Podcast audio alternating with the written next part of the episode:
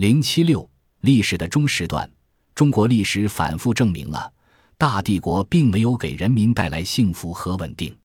而人民生活相对安定和稳定的时期，如汉代的文景之治、唐代的开元之治等，本来应该是常态。事实上，在几千年的中国历史上，却是少之又少。研究社会的历史，要从一个比较长的时段，才能够看到一个大致的趋向。正如法国年鉴学派的代表人物布罗代尔所指出的，自然的历史就是长时段，可以是上千年或者是几百年的时间量度；社会的历史就是中时段，从几十年到几百年来观察社会的演变；政治的历史就是短时段，经常是突然爆发，在很短的时间内发生剧烈的起伏变化。研究政治的历史，必须要考察造成政治运动的社会土壤。就是说，任何政治史后面都有中时段社会史的因素。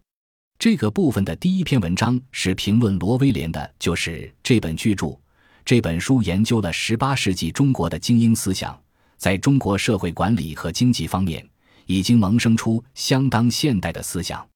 中国社会停滞论在相当一段时间里都为西方和中国的学者所广泛接受。特别是中国的历史学家在回答中国为什么落后的问题时，其经常的解释就是：中国古代文明是非常辉煌的，但到了近代落后了，因此落后就要挨打。所谓的停滞论在西方的学术界越来越受到质疑。他们的最新的研究成果指出了中国社会从来没有停止它的发展和演变。中国在近代和西方走不同的道路的问题。很多学者都进行了研究，彭木兰的大分流就是其中之一。在上一部分，我讨论了西方关于日本的研究，也涉及中国和日本社会结构的不同造成他们近代不同命运的问题。第二篇文章关于罗威廉《宏宇》的书评。如果说罗威廉就是是写思想史，那么他的《宏宇》就是一部社会史，他探讨了革命发生的历史土壤。他以湖北麻城七百年的历史来展示暴力是怎样在地方发生、社会的控制、叛乱和革命。读了这本书，我们不得不思考：为什么中国儒家以伦理道德来治理国家，但是在地方社会却还有这么多暴力行为发生？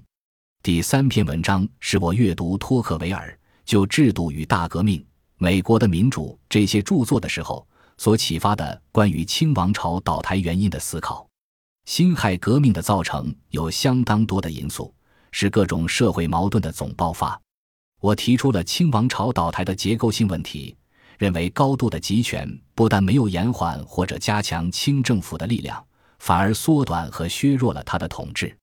清政府在他最衰弱的时候，即太平天国时期，没有倒台，而是在他力图进行改革的时候，反而是因为集权加速了他走向灭亡。